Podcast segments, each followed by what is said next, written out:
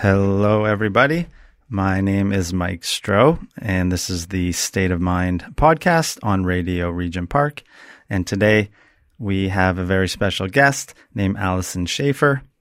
She was on the podcast about almost a year ago, and we're here for round two, and that's really exciting. So if you are interested, and I think you will be by the end of this, I suggest you listen to the first one that has Allison's origin story, and because it's quite interesting. And actually, on the podcast webpage, there is timestamps for all the things that we talk about. So if you're interested in anything in particular, you can, I guess, navigate to that part of the audio. And I will do the same for this episode. So just to give you a little information about Allison, she is a Adlerian. I always say Adlerian. That's correct. It is. So that's Adlerian family counselor and one of Canada's leading parenting experts. She's the best-selling author of 3 parenting books with HarperCollins Canada, a TV host and columnist, and she is also a 3 times TEDx speaker and gives keynotes around the globe.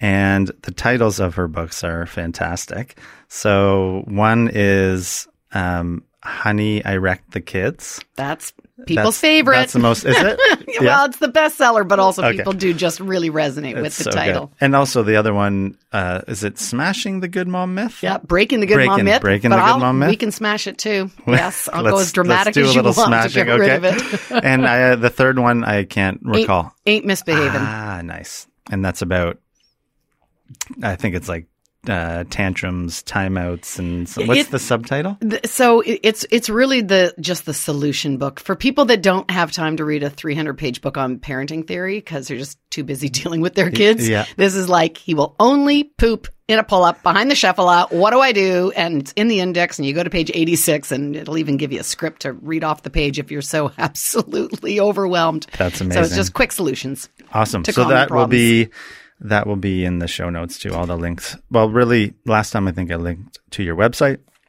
which is probably the best thing to do. So that's about it, everybody. I hope you're having a good day. And hi. Yeah, I'm having I'm a little unsettled right now. So Mike hasn't had his coffee yet. We met for coffee, grabbed coffees, and ran down to the studio. I was going to say, so you could put that on my new intro. It's going to be and podcast guest. Yes, that's right. Multiple. I know times. It's awesome, and thank you for the timestamps. Yeah. As somebody who is, I love listening to podcasts. I'm in my car all the time. I like audio. I think I'm an audio person. And I do like a long format conversation. I like the deeper. I respect, in a world of 140 character tweets and 5 bullet point listicles that you read, that a classic podcast like yours allows us to spend more time getting into deeper content. And as you say, when you put the little timestamps, it means that maybe the one important thing, the jewel of a tidbit that you want, you don't have time to listen to the whole thing, but it's great to be able to find it. So thank you for what you do. Yes, my pleasure. And I often tell people that when I have these conversations, I try to sometimes act as if I might be one of your clients as a parent. There you go. Which I very well could be. Welcome to my session. Yes. How are the kids doing? Is it a tell-all?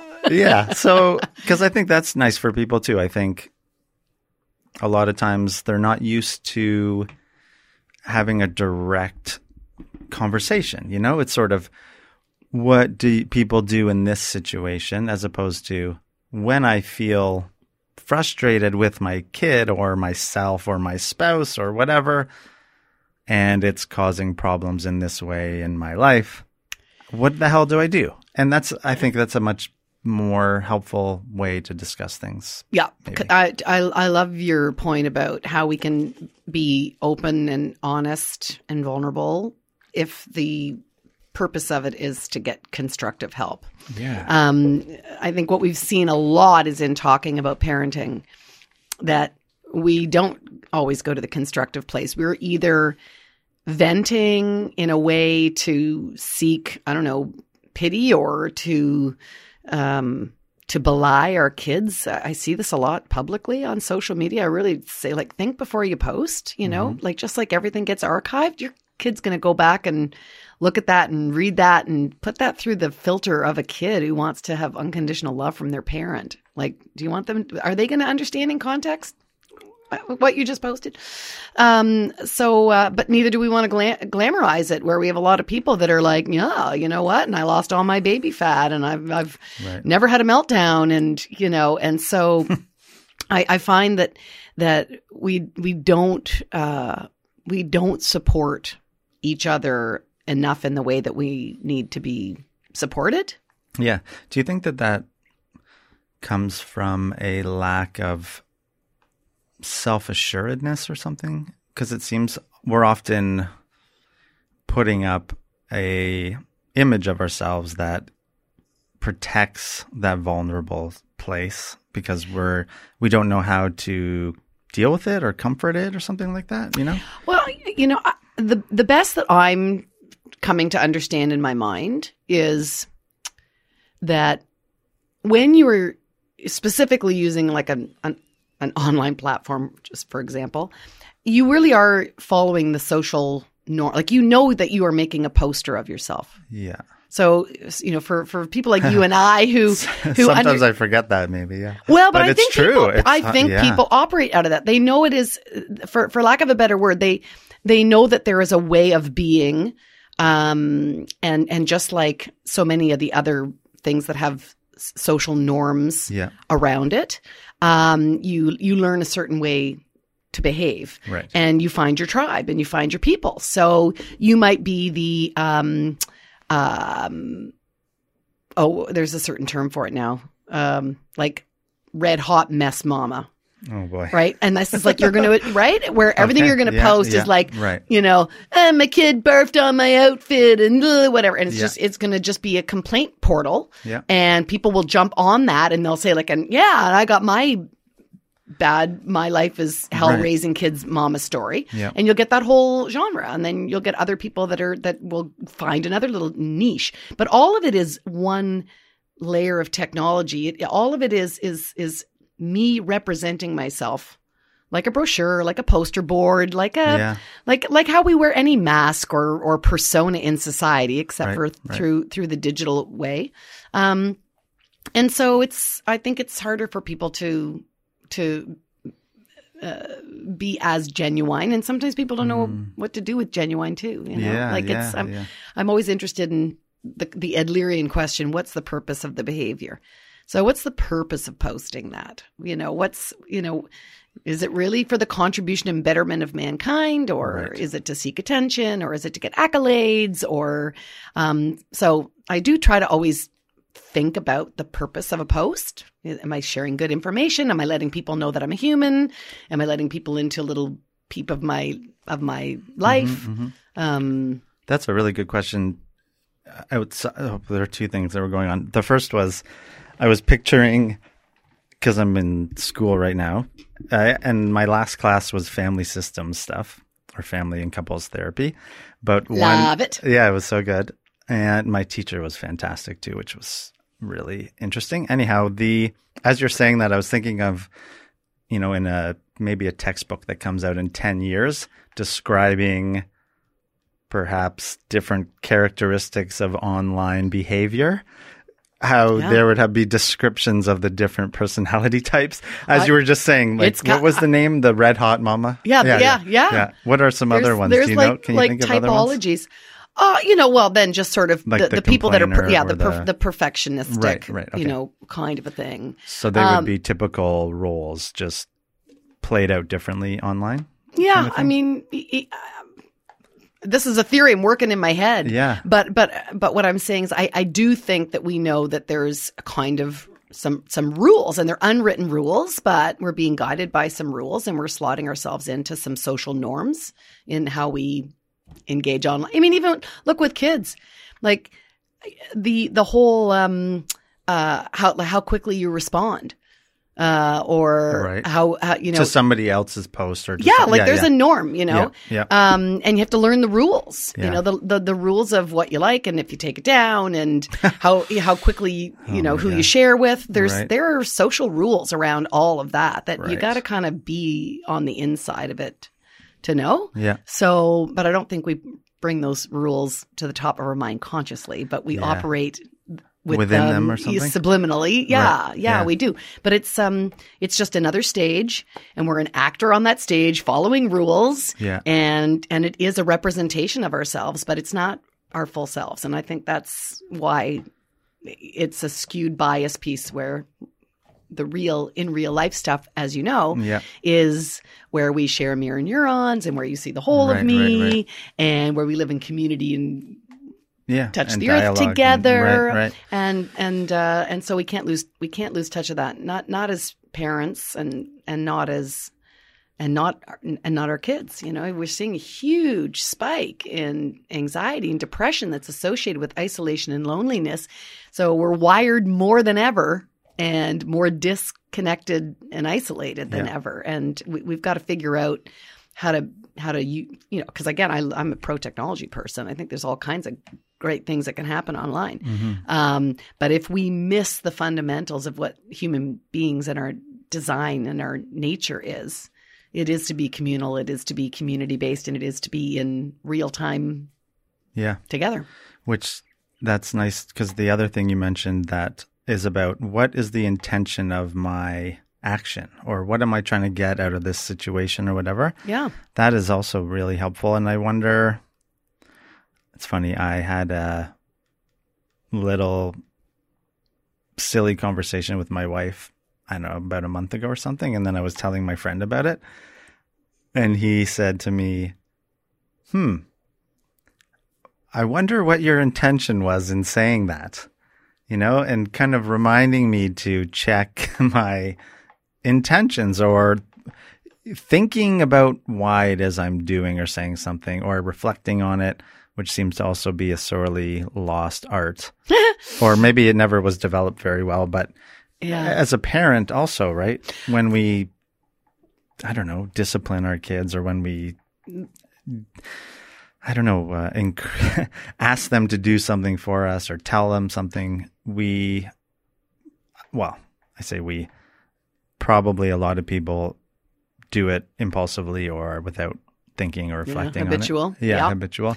So that piece of the purpose of behavior, the usefulness of behavior, the goal of behavior is all lumped together into one big psychological word, which is teleological. It is to forecast, like telescope, to look into the future. Right. We do our behavior with the hopes of creating a future outcome response. Right. That's different than what's now, or does it matter necessarily? Oh, it really matters. Okay, okay. It is a complete reshaping of your thinking. Right. So we predominantly as a society and most of the theoretical bodies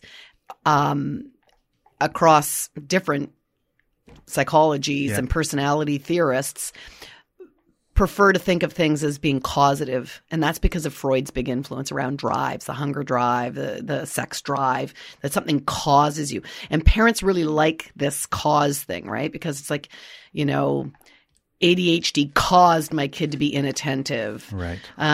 You know, like we like to think of there being a reason that we can blame that caused this behavior. Right. And it's a completely different idea to think about subconsciously, because most of our choices are subconscious, choosing behaviors because we have some idea that we might get some benefit or accomplish something or get to some state of a perceived positive, a perceived better state. So if you're a child, for example, who has a belief that I'm only important and significant in the world when people are paying attention to me. That's how I secure my safety. I know I'm safe and secure and important when people are talking to me, being busy with me, and you're at circle time and the teacher's trying to read a book and you're not being paid attention to And suddenly your feelings of inferiority start to come because you say, how do I know if I'm important? I'm invisible. I'm disappearing. I'm not important in the world. My psychological security is on the line here. And so you start to wiggle and bug your neighbor. So the teacher says, you know, Johnny, sit still. You go, oh, good. She paid attention. And so I go from a felt minus to a felt plus. And to us, we're like, why do I have to tell him every single day? Doesn't he get it? He's thick. Yeah. And it's like, it's because for him, the wiggling is not the problem. The wiggling is his solution, right? Yep. So until we dig deeper and say, what would be the benefit of that behavior? Why would you keep pesting your neighbor? Why would you not sit still? What's the utility of being an irritant to the teacher or whatever? And that's just one example. Sure. But the same thing, we see this with anxiety. And, you know, anxiety is really on the rise now too. And we know from studies in anxiety outside of Adlerian psychology, but there's pretty much a consensus that this has like a biopsychosocial combination of events, right? So the biological is there's a genetic component, but we know from epigenetics that there's also whether or not genes get expressed. But you can pass on through social learning. If you're a kid and you are really afraid of the dark and your parent had anxiety and you're looking at a little child with that scared look in their face and you say, of all the things that I could be strong as a parent, I am not going to let my child psychologically suffer that panic and terror. I had that as a kid and I know how awful it is, and I'm going to save them from that emotional angst. And so you say, sure, come into my bed. Right. Well, then that's great. I'm not saying that their kid wasn't actually anxious and wasn't actually scared of the dark or all those other things. But they're also socially learning that I get a different response to my parent around my anxious emotion than I do around my frustrated emotion and my angry emotion and my disappointed emotion. And I find that when I actually get anxious, suddenly there's I get more accommodation, I get more sympathy, I get more dispensation for things. And so not that they become manipulative. I'm saying when they could try to self-regulate because it's uncomfortable to feel anxious, there's less motivation. If I keep letting myself think about monsters and think about the dark, I'm going to end up in my parents' bed. Yeah. So again, pre-conscious, not manipulative, but you can see how there's can be a learned component to anxiety too. For sure. And it would be weird if humans weren't anxious. I think a lot of the development of awareness and consciousness, so to speak, is the unpleasant acknowledgement of our frailty and of our, you know, susceptibility to suffering and et cetera. So it's kind of wired into us to have that awareness, but then it's, of course, what do we do with that, or how do we deal with that? That's very Adlerian. Yeah. It ain't what you got, it's what you decide to do about it, right?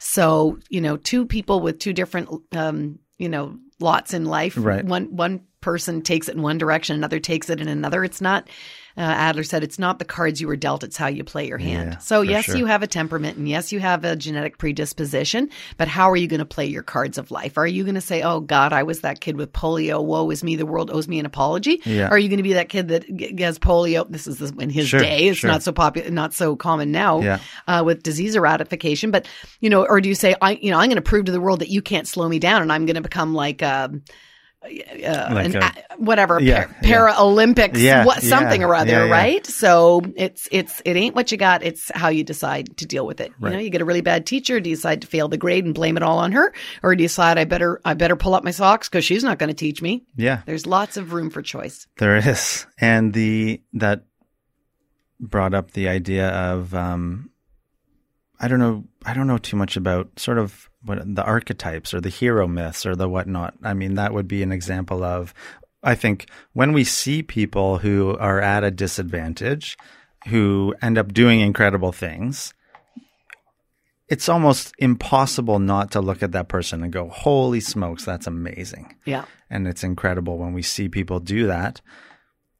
But when it comes to these miniature examples of challenge or setbacks or disability, there's like a huge disconnect, right? Between this is a moment where you could act courageously like that person or like that persona, but we're just not going to go there or not think about it or something like that. I love that you're bringing this up, because I do think it's an important parenting conversation that parents have to have with their kids, which is kids seem to think that there are these things called heroes, and that only special people, right? Only special people are heroes. They've had something unique happen in their life. They're one in a million.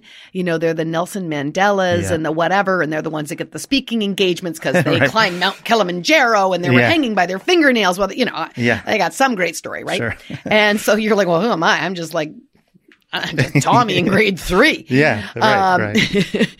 But if we remember that, in fact, what we're trying to do is to have people be everyday heroes. Yes. And that we all have heroism in us, which is really just a way of being courageous and having social interests, right? Those are, again, kind of Adlerian terms. But so courage is not about not having fear. Right. Courage is about having fear and doing it anyways. Yes. Courage is the anxious kid who still says, I'm going to put up my hand because I think I might have the right answer. Yep. And even if I'm wrong, I'm going to do it anyways. Yeah. Right? Yeah, which... It seems that we took the opposite approach for the past 20 years in our schools and in our, this person's not comfortable with this situation. Let's, for lack of a better word, coddle them into what makes them calm down. Right. Not what actually helps them. It's, we need to get this kid to calm down so we can go on with our day.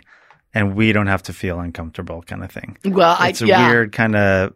A lot of it is our parents or the adults' inability to self-regulate too, or to deal with discomfort. Yeah, I think that was Mr. Rogers had some great quote about, you know, when adults tell kids to settle down, we're sort of saying that we can't handle your big emotions. Right, we're supposed to be the adults. We're supposed to handle all your emotions, right? And I think you're right that one of the things that's happened is that when we end up testing kids and scoring them on all these things, and then we say, well, that's a challenge for them so they can be excused and so they won't do public speaking. They can hand in a written paper instead or something. The problem with that is that it's the difference between can't and won't, and it misses the developmental piece that says – how do we stay on this child's growing edge? What's the next challenge if we're to scaffold challenges to say, well, what could they manage? Could they speak just at their desk group? Could they, you know... Right, like baby step them into the bigger action that they're uncomfortable with. Right, so when we say they can't, then we stop giving them opportunities to exercise that developmental muscle. And I think that's short-sighted. That's a great... I don't think I've ever heard it put that way. Can't yet. Can't or won't. Can't yet. Yeah, right. Can't yet. Can't public speak yet. Yeah, right. But if you don't practice, you're never going to get there. Yeah, and it's okay. You know, you don't have to become a public speaker, but you need to. Well, it's helpful to work through that discomfort as opposed to just say, "Okay, you don't like this, you don't have to do it," kind of thing. It might be a 5-year-old gathering the courage to say, please pass the mashed potatoes at a family dinner, or order their own food at Swiss Chalet. Yeah. Right? Like but from the waitress or the waiter. But, you know, if you sit there and you see your kid nervous and you say, he'll have the quarter chicken with fry, and he never speaks up for himself, like, where are you going to practice? That's a great example of the micro opportunity. Yeah, that's a micro opportunity of them to build their courage. Right. And then you can say, you know what? You're an everyday hero. That took you a lot of courage. And the next thing you know, he's opening the door for the lady pushing the stroller through. And you're like, wow, another act of courage, everyday hero. Yeah, that's awesome. And I always use the force with my son because he watched Star Wars and he knows what it's about. Good metaphor for him. Yeah, it's a good one. Yeah. I think it's – my daughter's only 4, so she does get it. And I try that with her too, you know, when she doesn't want to go play soccer. I took her to soccer recently and she didn't want to play, and so I was trying to balance the patience with the – encouragement of, you know, we can't always hide from things we don't like, and etc., and managing my own discomfort with it, and all these pieces to the puzzle that are happening multiple times a day. So if we screw it up once, that's okay, right? We have another opportunity to try to do it better the next time, right? That's the best part about misbehavior. If you get it wrong, it's coming back tomorrow. You get to practice. Until you get it right, it's coming back. You got all kinds of times to try soccer. But going back to our conversation about before we can decide what to do about it, before we can make a parenting strategy, and decide on a discipline method or a corrective action. I like to say child guidance. Sounds better than discipline. Discipline still sounds too punitive, it does a little bit, yeah. Child guidance. How do we guide the child towards constructive living? We got to understand what's the usefulness of behavior. Right. It could be that she doesn't want to go out into the soccer field because she doesn't feel she's as good as the other people, and she doesn't want to let down her team if she kicks the ball and doesn't get the goal. Yep. She might be, again, revealing her inferiority. I'm not good at it. I don't want to be on with everyone looking at me not being good. It could also be, I didn't really sign up for soccer. I signed up to play with my friends, and they're on the bench, and this that's just like a little sideshow. What I'm really here for is my friends, and they're sitting on the bench, so I don't really want to go on the field. Yeah. That's so helpful, though, just because there are so many different potential reasons why the kid isn't doing what you think they should do, or whatever, right? But if we don't understand what's the usefulness of it, how can we start to come up with something around it? Because I'm going to do very different things if it's about feeling badly about my gameplay than if it's I just really want to socialize. Yeah. Right? Yeah, or it's like, it's the only time Dad, it's class all day and you work all day and I finally get time with you. I want to sit with you under the tree. I don't want to go into the field, right? It could be that too. Yeah. And they don't, of course, again, because it happens preconsciously, kids don't put their words to this. Yes. We as parents have to crack the code of what's going on. How do we balance the not putting words into their mouth as well? So when she didn't want to go back in, I don't want to say, are you scared of going back in? Or how do I kind of inquire into that without giving her an opportunity to say, yes, it's that? Like, does that make sense, the question? Like, so are you scared, or does your leg hurt? Because whatever I say that allows her to get what she wants, she may just say, yes, that's what's bothering me. Yeah, sure. Does that make sense, kind of? Yeah. Like, I don't know how to... But if you... What would she say if you left it open-ended and didn't get supply? You just did fill in the blank. Help me understand why you don't want to play. Okay, right. So that's... Do you know why? Or she's 4. So she may or may not be able to. But so it's more of a open-ended question. Try. I still think it's okay if you do the could it be. Yeah, okay. Could it be this? But I wouldn't just give one. Right. I might just, kind of give a few like that. Yeah. Yeah. Okay. Yeah. So this kind of fits into all this is you're doing a lot of Facebook live things, I've seen. Yeah. And it's also the future. Yeah. Okay. It is. Well, video is awesome, right? And it really is cool. You get video, and it gives people an opportunity to post questions and interact. So I think in this day where it's really hard to find time, people really like to be able to do things remotely and have right. And because you mentioned something, I don't know if this is it's hashtag Family Talk. Yeah. And you said something earlier about permissive parenting or something like that. Does that fit into a lot of these things we're talking about? Yeah. Well, I mean, it speaks to parents looking for good information and guidance, especially in the teen years. Like a lot of people will take a parenting class or read parenting books. If you go to the bookstore, like just compare the title volumes for little kids and then go see how many there are for teens. In fact, where the teen books will be is over in the psychology, self-help, that they end up coming for counseling. Yeah. But we don't actually have a lot of good parent education. The resources really dwindle in the teen years. So the hashtag Family Talk is a program. It's a multi-year program, and it's part of a global initiative. Wow. To reduce underage drinking. And when they look at the research around why do kids underage drink, what's going on, whatever, and what do we need to do about it, it really highlights the fact that parents, and I don't want to blame parents because parents are it's me. They already feel like they're messing up their kids. But what the phenomena seems to be is that when we tell parents the tale that when your kids go through adolescence, they're going to be, individuate. They're not going to like you. They're going to want to cut the apron strings. They're going to drift. They're going to get into their peer group. You're going to have conflict. And we've bought this story. Right. And parents feel completely powerless to go against that narrative. They're going to do it anyways. They're going to do whatever their parent does. It's everywhere anyway. They feel powerless. And when we accept that narrative and when we feel powerless, then we start to actually enable those behaviors. And parents don't see their role in why that perpetuates a problem.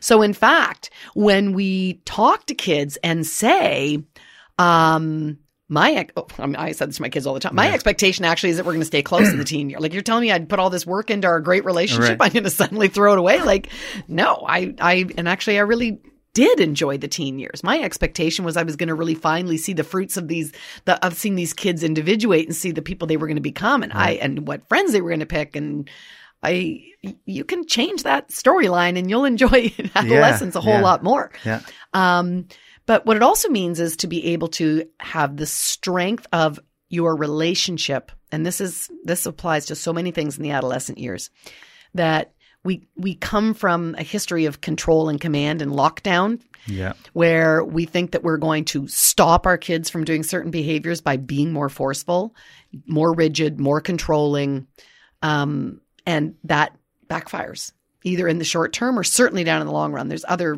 collateral damage that will happen that can be measured. Mm-hmm.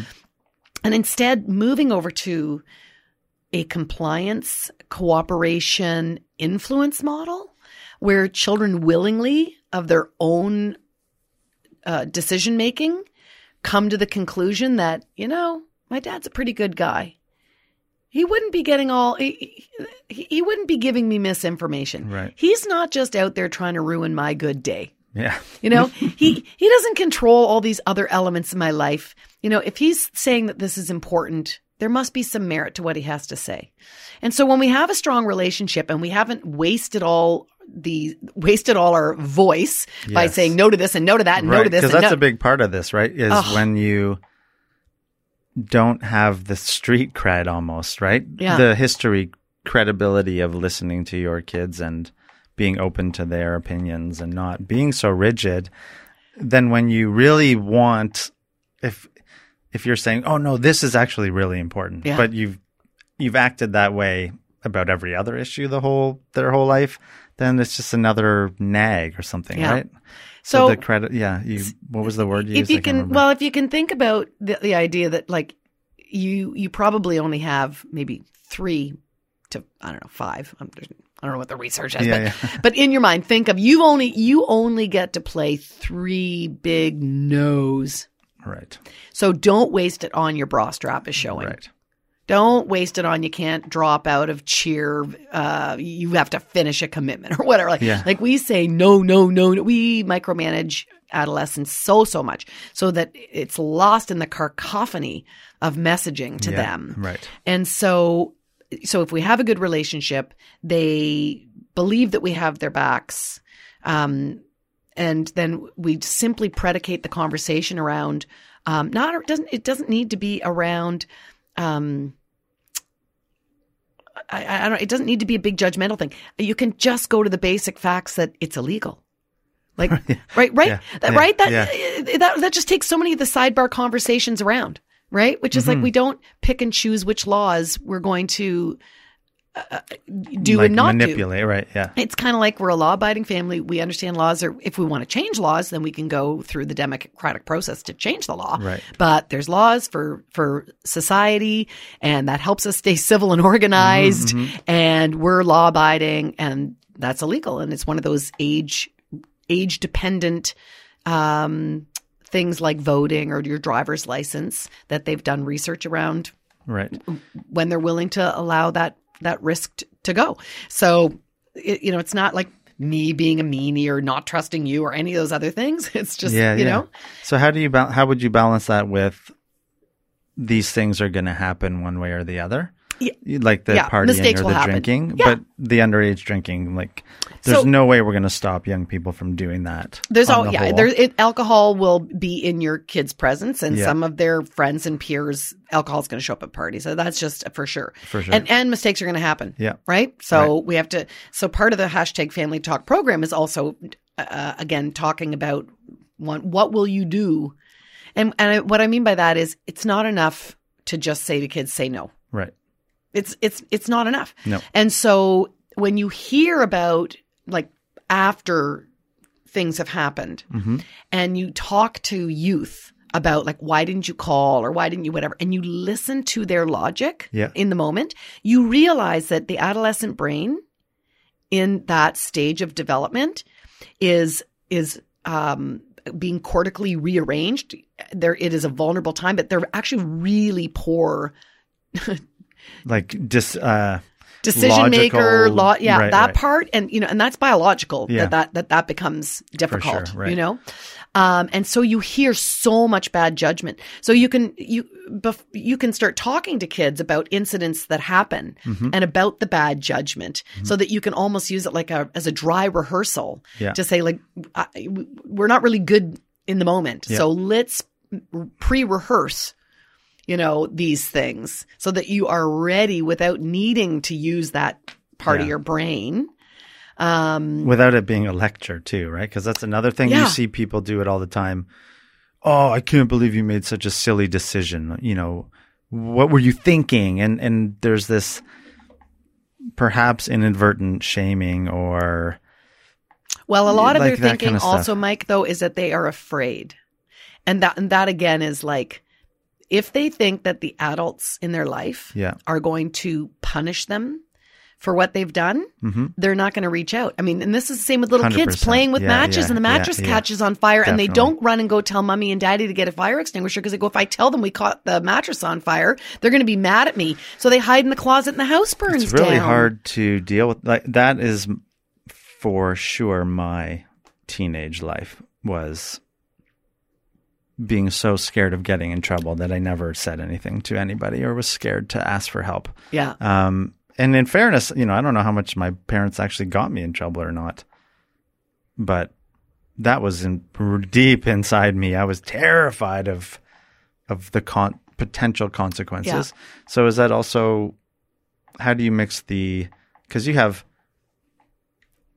infinite dress rehearsals for that in terms of little things that happen at home. Yeah, they break the lamp, right? Right, and how you react to that. You didn't know that was working up to catching them drunk. Right, but it is, right? It is, because you're saying, my goodness, if my parents are going to freak out because I broke the lamp or I put a scratch in the car, you know, how are they going to react when I say I got my girlfriend pregnant or I came home, or I'm in the hospital because, like... Yeah. Wow. So, the party got busted and an ambulance had to come get my stomach pumped. How are you going to handle that? Oh. So we have to constantly be proving to our kids that they can come to us with their big problems, with their big fails, you know, or each fail being more reassurance that I'm here for you, big or small, whatever. Yeah. And every time there's an incident, because again, it'll if you have those open lines of dialogue or you're piggybacking on things that happen on the news. You know, if it's a drunk driver killing someone and you're like, you know, you can take an Uber, you can leave the car in the morning. I will come pick you up. There's like I will never question. Right. I will never question and here are all, you can leave your car because people say, well, I had to get the car in the morning to go to work. Did you know that you can also hire a driver to bring it home? We got a million ways we can solve that problem, and killing other people, being drunk behind the wheel is not one of them. Right. You know, but even just you talking about it, they're like, wow, my parents are talking about me drinking. Yeah. Like they must have some insight into like the reality of what happens. They're not naive. They're just being practical. Right. Okay. I want to ask you about a situation with my son. Yeah. I just want to say for parents that just tweak their interest. Yes. They can go onto my YouTube site. And all the archived #Family Talk stuff is there. So is it on Facebook too? Or no? Do you know? I think it's easier to find on YouTube. Okay. It does reside in the history, but then you got to go through the whole I just think it's easier to get it. Yeah. But it is both. Scroll. Yeah, but it is both. But you don't have to listen to them in order. Is there a playlist? Yeah. There is a playlist there. And it's titled Family Talk. Okay, # Family Talk. Yeah. Awesome. Yeah. Okay, so... I got contacted by one of Oliver's friends, dad, saying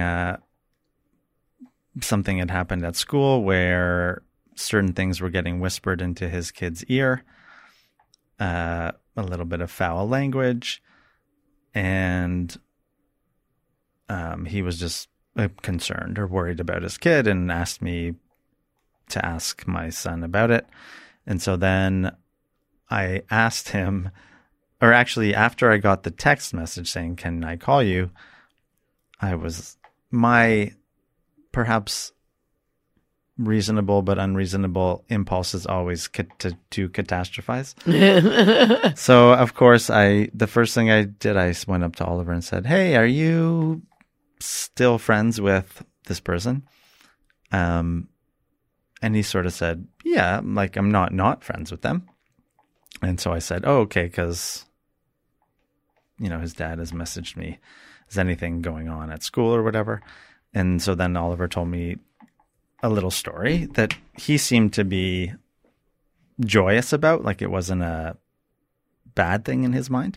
And so he told me a few of them were whispering in each other's ears things along the lines of, I'm going to fuck shit up, basically, or I'm going to F this up or F you up or whatever. And they seem to be doing it as a game to each other, whispering like potty language, etc. And so I thought, okay, well, thank you for telling me that. So then I called the dad and we talked about it, and he was really nice, and like we know them kind of. And so we spoke about it, and the one question I had was, you know, did your son tell him to stop, or I don't like this, or etc.? And he hadn't, and he didn't ask him that either. Mm-hmm. So that's one thing that I think we can often remember to do, is to ask our kids how they dealt with it, or did they deal with it, or whatever. So we talked about that, and then we talked about, you know, the balance between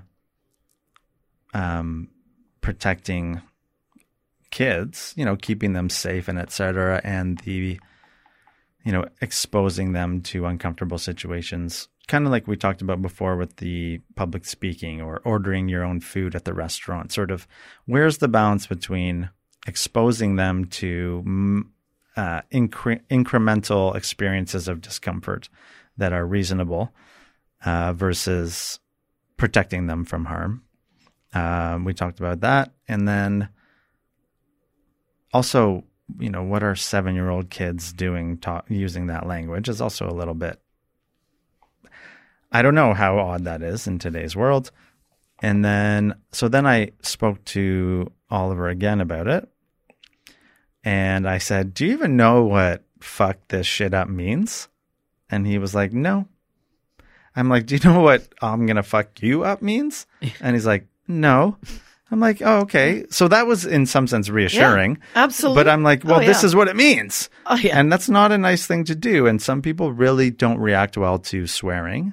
So I have a bit of a soft spot for him because I am a bit of a potty mouth, which in some ways I'm okay with. In other ways, I think, man, I wish I could just be a little more articulate or something like that. But so those are all these balls that are juggling around, you know. And then Oliver also said, oh, well, it was that boy or kid who told me that word or said that word. The friend. Yeah. So, and it's like, who knows who's in the little reindeer games of life. Yeah. And like, who knows where they heard that from, or who knows who said it first, or who knows whose feelings are being heard. And would it matter? I don't think so, yeah. I mean, they could have been walking down the street and they heard two. And all the grade 6 kids and older kids, they're hearing all kinds of things in the playground. So, but the one thing that's a complicated, but it happened last night. And so I'm curious what maybe we could do an analysis of the thinking that's going on and the behavior and what we could maybe say to them. I would try to unpack that. Again, I would go back to this idea of what's the usefulness of the behavior. Right. Okay. So it's interesting that like you didn't know what the word meant, but you knew it was verboten. You wouldn't know what verboten means either. Like bad or something, or naughty. You knew that it was naughty, forbidden. Right. And that it sounds like you figured out that like, it's something that like that older people say, or tough people say, or maybe men say, you know, going back to like toxic masculinity. Yeah. Right. For sure. And again, I don't know, they could have heard it from women. I'm not necessarily saying that. But it's the masculine energy in all of us that that is obviously more common in men. Yeah, especially. And so, you know, if we say like, well, it's slang, but it's a slang that is when it's used that way, right? It's a put down, or it's derogatory, or aggressive, or something. Aggressive. Like, it's got like an aggressive edge to it. And so, if you just talk about like literally like the power of language, and you know, used in that. So the whispering in each other's ears tells me they knew that it was not for public broadcast, right? So you can say, you know, I already know that you know something about this word because you knew that it was something you whisper, not say out loud. Right. And when I said, did anything happen at school today? And you said, well, there was that thing. It tells me you actually even know that was kind of cuspy behavior, which means morally he knows right from wrong. Otherwise, he would have gone, no, nothing happened at school today. Or he could have mentioned 500 other things. Yeah. So he knew he was treading in that ground. But then I think we can say, so, you know, sometimes people say it to look tough. Sometimes people say it to have social status, to look cool. Right. Sometimes they want to look aggressive because they want to make other people feel small. Mm-hmm. Which also goes back to the what's the purpose of the behavior, maybe, because they're wanting to look mature. They're like, you know what? I'm 7 and like I know dirty words now. I know big dirty words now. So is it, you know, it could be. Is that totally? I mean, do you know when kids start having that type of language? Yeah, I guess. Or I know my kids taught the Baptist preacher's kid under the slide at kindergarten. Like what the F word was? I'm not sure if they got all the way to F. I remember like they were like, you know, they knew the words and like, okay, so what's the A word? What's the B word? And when they got to C, you know, I remember them like saying something like crap. And I was like, yep, that's the C word. That's amazing. You know all the swear words now. You know crap. Right. So what would be because I think the parents' concern was that their child felt unsafe or uncomfortable. Yeah. So maybe. And is that, well, first of all, I would say, is that true? Yeah. I don't know. But, for the parent listening, if your child is feeling uncomfortable, then your job is to teach your child to speak up for their uncomfortable feelings and say, when you're uncomfortable, you can say, I don't like that. You can walk away. You want to give them multiple strategies, kind of like the hashtag Family Talk. In that moment, what are things you can do to improve that situation for yourself? Right. What can you do to change the situation?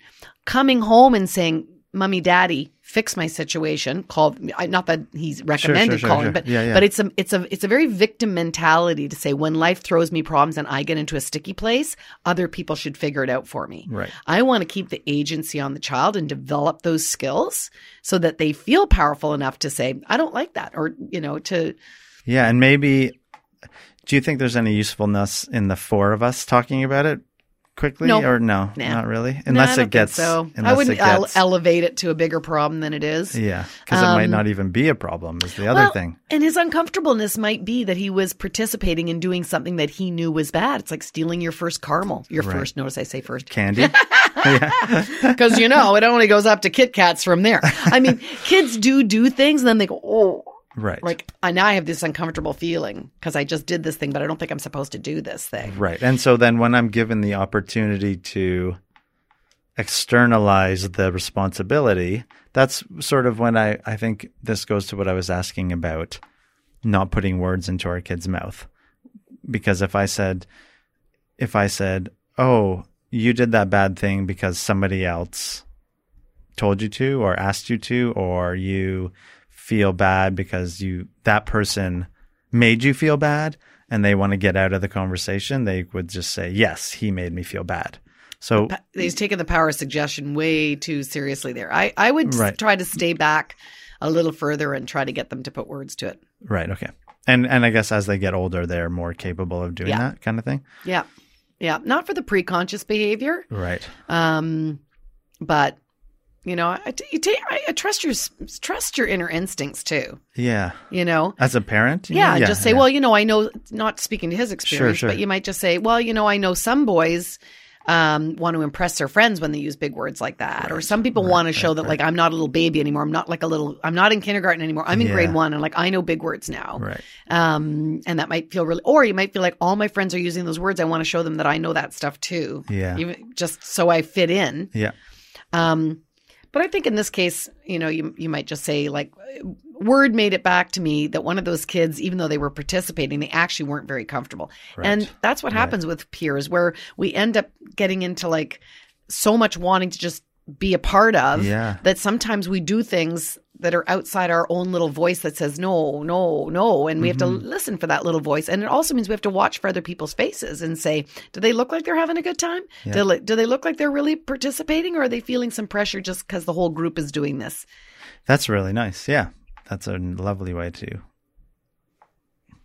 I guess, kind of, I don't know, put it, I guess. Well, and you know, I just... I'm in the middle of getting certified for my play therapy, and I just like get really excited about metaphors too, right? Yeah. Instead of giving like these big moralizing lessons from the mount and using like this event that happened yesterday and the father phoned and right away defenses go up. Yeah. But you know, a lot of times we can just use like storytelling. And you know, at 7, kids still love stories. They do, yeah. And you don't even have to tie it back to what happened at school. You know, once upon a time, there was 4 little boys and they went to the beach and they started throwing rocks at a turtle. And the third little boy said, like, oh, I think it's right to throw rocks at turtles, but I want my friends to like me, and they're all laughing and they're all throwing rocks at turtles. Maybe I should too. And he threw rocks at the turtle, and he, you know, and then you can say, whoa, has that ever happened? You know, what should the little boy say? What should he do? He shouldn't throw rocks at the turtles, Daddy. Well, don't you think his friends should see that he's scared? Like, you know, so you end up having this whole conversation around some metaphoric story, and you don't have to say, wasn't that like the swear words today at school? Like, just totally. Leave it, leave it, right? It sinks in. And I was actually, I just made that one up on the spot. That was a good one. I can't say that I can do that quickly every time. I was curious where you were going to go with that. And I also really admire, and I thanked him too, the dad, for calling me, like for not going, oh, well, maybe he's just a bad kid, don't hang around him kind of thing. You know, he actually, you know, took the time to call me, and he was really kind, and he was really, I think, trying to figure out what was going on. Yeah, non-judgmental. And, just staying in touch. See that? Gosh, that sounds a lot like community. Yeah, it does. It does. And then what's the usefulness of the behavior? Right. He wasn't shaming and judging and he wanted to get to the bottom of it, make things good for the kids. Yeah, so there's that good goal, that constructive, useful side of life. For sure. No, and that was because, I mean, from what I see often, we don't give benefit of the doubt, or we we jump to conclusions about what happened, and then we start assigning moral grade marks to other kids or whatever. And so that was really nice that he did that. And then we had, you know, we chatted for about 10 minutes about it. It was good. And I guess the point of that would be to encourage other parents or people in general to dig a little deeper under the surface of what's happening, because there's a lot of rash assumptions and judgments that get made about kids' behavior and stuff. Helpful, curious mindset. Yeah. With looking for constructive outcomes. Yeah. Not blame, judgment, finger wagging. All right. Okay, because I wanted to ask you, we should talk about how you doing for time? Yeah, good. A little bit of time? Okay. Yeah. The cell phone legislation. It's a bit of a jump into another conversation, but it all fits in, which happened yesterday. So we talked a little prior about how this is going to go in schools, and there's the different attitudes of, you know, it is good, it should be taught, or we should teach kids how to manage their tech use. And then the other side is, well, they're too distracted, we need to keep it out of the classroom. And you thoughtfully reminded me or us in the conversation of, it's complicated, right? It's never so straightforward. So let's go from there maybe. Yeah. The two sides. And so it's not as if we haven't had this conversation, but without technology before. Right. Right. So we're going to ban chewing gum in the classroom because kids stick it on the bottom of desks. Right. Yeah. So we'll ban it. Right. you can look at the bottom side of any desk and see how well that ban is going. Right. You know, we know how things went with prohibition. Right. We know. Yeah, no, totally. And even to that point, they banned trading Pokemon cards at my son's school or something like that. Yeah. It is very, when something creates a problem at schools. Yeah. So people are breaking down snow forts, so they ban building snow forts. Right. Like things go wrong, and so we jump to this just ban and make the problem go away. And I just think that's too short-sighted and doesn't get to the root of the problem. Yeah. So if we look at instead of thinking of it, how do people in authority impose rules on people in a lower power position and oppress them and make them mind their will? Now that sounds like, oh, you know, we're being mean, but we get lost in the idea like, well, no, because kids don't know better and our ideas are the best and we're older and wiser and we're only looking out for them because we know they need to learn. And so this is for their best. Yeah. This is for their best. Right. So here's our solution for kids' best. And what I would say that evidence and research proves better is when we simply bring kids into the conversation and say, hey, so here's what we've got to accomplish. We've got 214 school days, and we need to get through this much curriculum, and we need to get this much instruction time in. And so we got to figure out how to do that together. Yep. And I noticed for some people that there's distraction, you know, and so I get that there's a utility of having your phone. If you got my kids like Wunderlist and putting things in or putting, you know, due dates in their calendar or snapping pictures on the board like adults do at conferences. Right. And so, you know, how do we find that balance between using our phone to support our learning and having it interfere so that we don't get through our material or we're distracting other people who that might be hard for them? And how are we going to accomplish that together this year? And you might actually find that kids will come up with things like, well, maybe when you're starting a new lesson plan, you say this is cell-free time and we put them in our knapsacks behind our chair, we put them under our desks or whatever it might be. And then when it's like collaborative phone time, you know, and maybe there's whatever. The point is. Yeah, I mean, it's going to take us a while to figure this out. Yeah. And so... But the point is, if you involve kids in the conversation, they're the ones that have to live by the agreement. You're making a covenant with them. Yeah.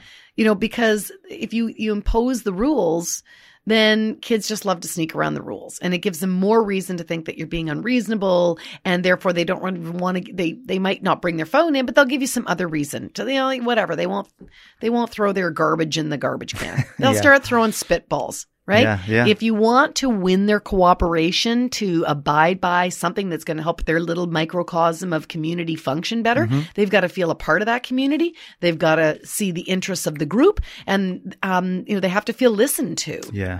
So that doesn't work when you just say cell phones are a distraction, no more cell phones. Right. It's just too short, quick. And so, but again, if you ask me like how dire is it for kids to, do I think they're misusing them? Do I think they're taking pictures of them bored? Do I think that, you know, they're playing Candy Crush because they couldn't care less about the lesson plan on imports and exports of Thailand? Yeah, absolutely they are. Yeah. And we were talking about artificial intelligence makes those things really super interesting. And they know how to grab eyeballs. I think that where we're at an interesting time is that it's also why we need to change education. Yes. Because we are able to educate kids very well when they're engaged. And right now, the people that have done the best at engagement are the people that have incredible history of human of the psychological piece that engages kids around gaming. And not all gaming. I know some parents are like, ding, ding, ding, ding. Yeah. She said gaming. Oh my gosh. There's many ways that we can use gamification. Yeah. They use it with compliance for kids doing chemo. To stay in their chemo treatments. There's lots of gamification with kids with diabetes, like for overcoming anxiety. Like there's many ways to learn to engage and help kids move along.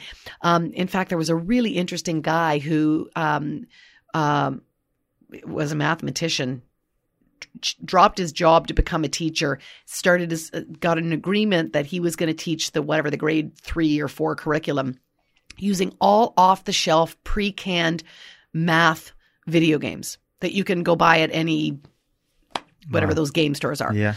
And he brought them into the classroom and he set up whatever. And he got those kids 2 grades ahead in math by Christmas. Yeah. Yeah. So when we engage kids in learning, they learn. Yeah. But you put them in little rows and little desks with 8.5 by 12 pieces of paper, and it is not going to keep up with the other ways that we know kids can engage with information. So I think that's why, like Apple Classroom and some of these other platforms, the whiteboard, like we're getting better, but we're not quite there yet. So that phone is just extra tempting. Where I think when we can shake up educational models, I think the appeal of the phone will become less. We'll have less bored kids who are looking for the plan B. Yeah, that's great. When I was listening to CBC on the way here this morning, the conversation at large it's so narrow. You know, that I don't even think anyone said, well, I know nobody said anything about maybe our education model is the problem. And maybe we need to figure out a better way to educate our kids for the new world or whatnot. I know there's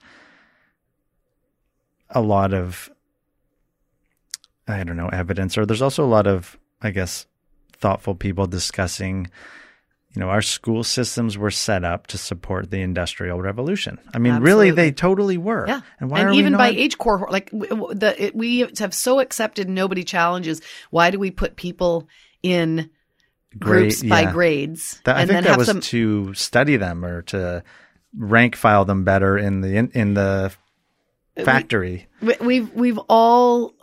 We've all come to understand that people have different learning styles and that we have different areas of explosive growth at different times. And, and so when parents say like, oh, my kid's on an individual education plan, I'm like, excellent. I think every kid should be. Can you imagine if you were on your growing edge at every subject so that you could be in grade 6 in math, grade 4 in reading, grade 3 in geography? Because that's actually how we grow. You just want to be on your growing edge, and why we think we got to lump these little cohorts and move them all together. Like it's that would be brilliant. And does that happen in independent learning?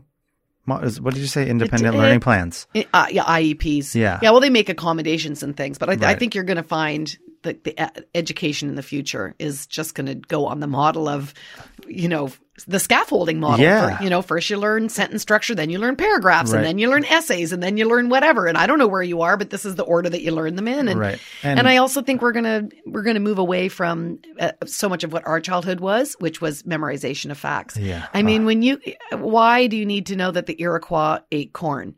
You can Google that. What did the Iroquois eat?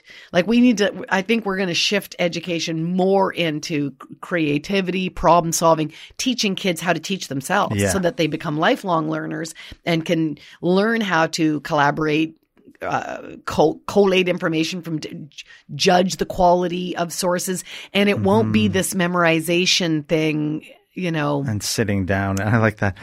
8.5 by 11 piece of paper and sitting in a desk. It's so backwards. Even sitting, you know, they know that learning loves movement, and that one of the things that's killing and making these boys fidgety is that they would do better if they were like on a treadmill. Yeah. If you could actually teach a class on a treadmill, that would be awesome. So some of this, I mean, we might have talked about this last time, but in New York City, some of the schools have like high tops, like at a bar, and they have like, so you sit on a high stool that you can kind of put one foot on the ground, and then there's bars underneath, and the bar moves so that it's designed for standing movement, fidgeting, so that you are, that better improves learning.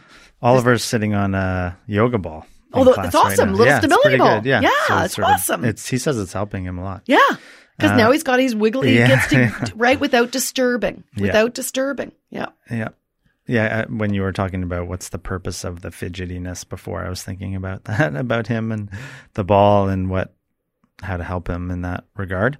Do you know who Yuval Harari is? No, I don't. He wrote the book, one book, Sapiens.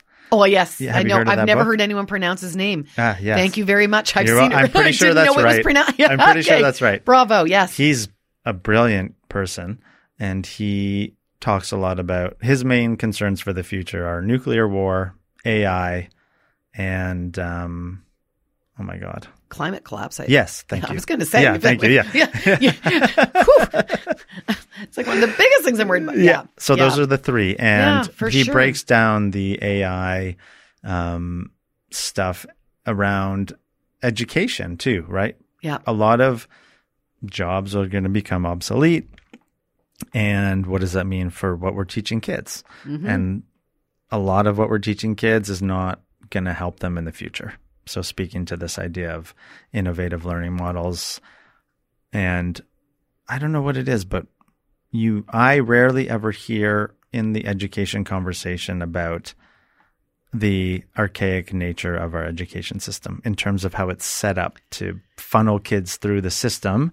Well, there. So again, right there, we have to, and maybe he talks about it in the book. My daughters have read the book. I haven't, but he doesn't go into the details of education as much, but we have to think about what's the function. Like there's people that are different stakeholders, right? Yeah. So, you know, the government or what the funders of public education, private schools, they're looking to populate the workplace, right? So it's very interesting where, for example, when we need women in the workplace, we put out all kinds of research that says daycares and childcare and other that are fine for kids, psychological. The minute we need women out of the workplace, the dangers and the downsides or whatever, and all these, I got to be a stay-at-home mom. Look at all the terrible things that happened. That we suddenly now are seeing that we need to compete with China and some of these other countries. We're looking at these global scores, and now we're saying our kids need to be better at STEM. Everything STEM.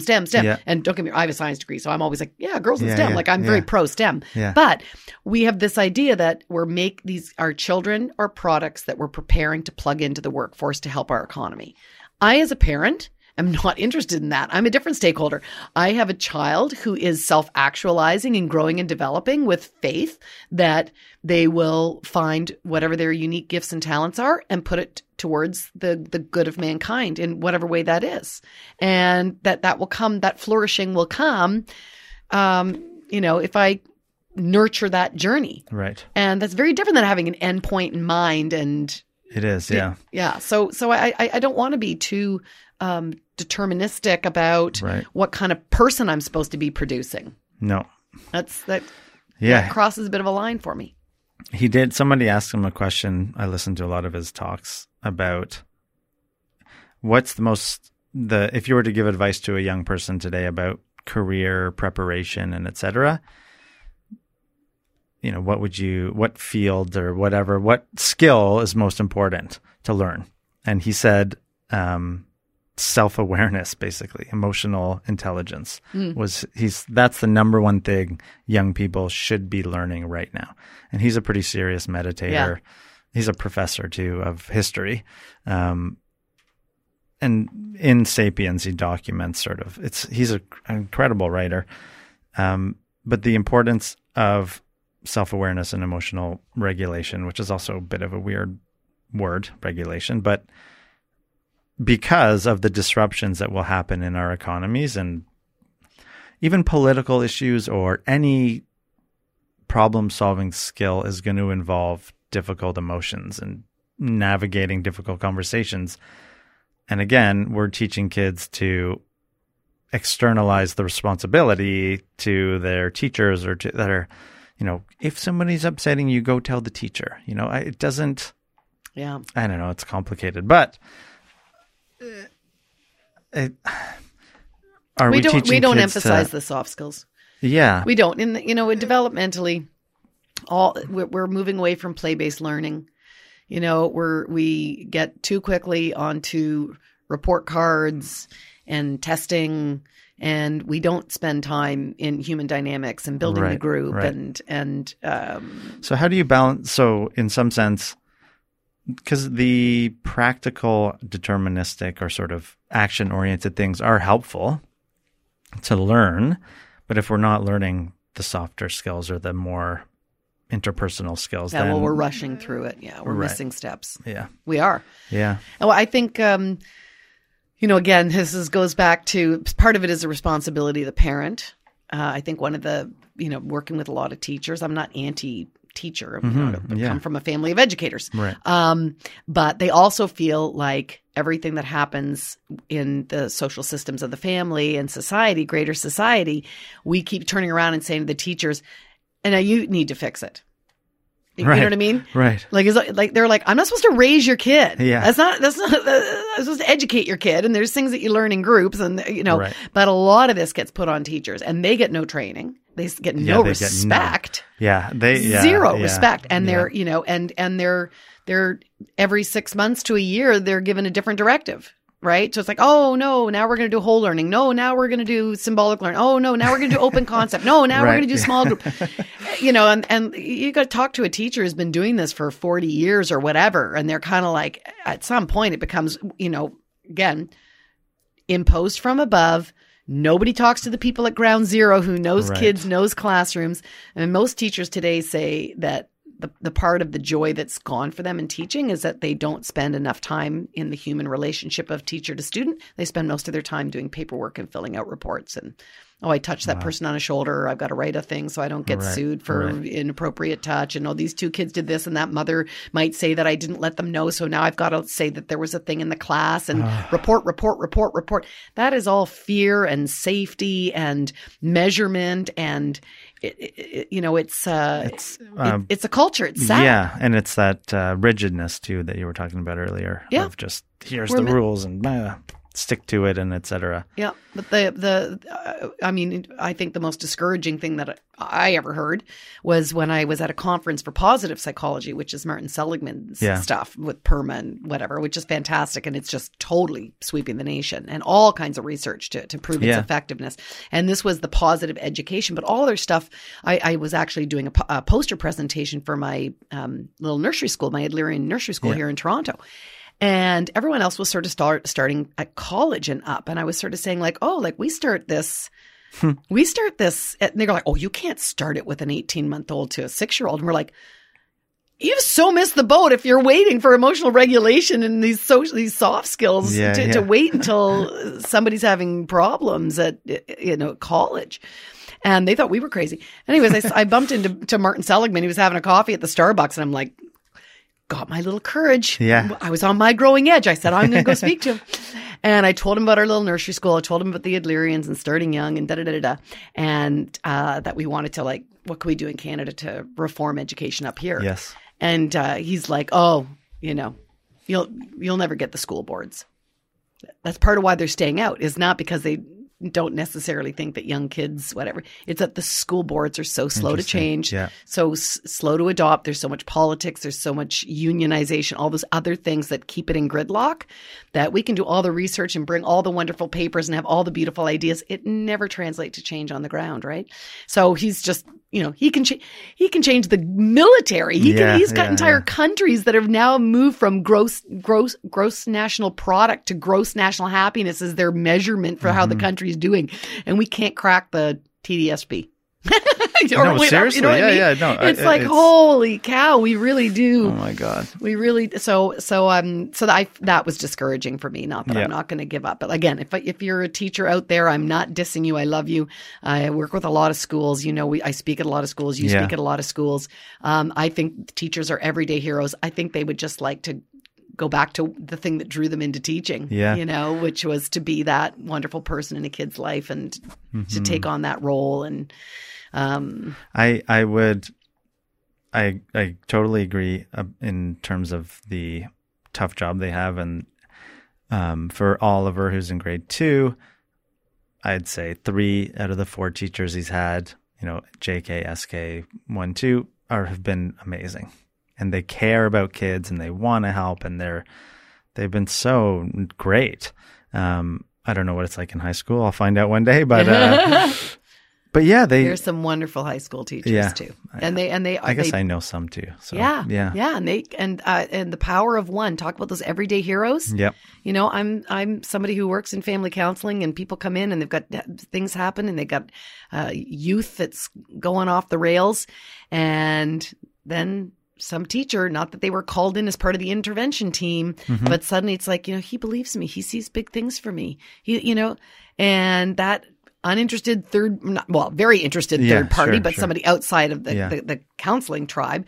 And that's the one force that can put a kid back on track and have a different idea about themselves, you know? Yeah. And so, you know, I hope the parents out there recognize those everyday heroes and get to circle back and say, you know, that nudge course corrected a life that, you know, it's pretty powerful. That is. That's beautiful. Okay. I guess we should leave it there. We've been chatting for a while. Is there anything else?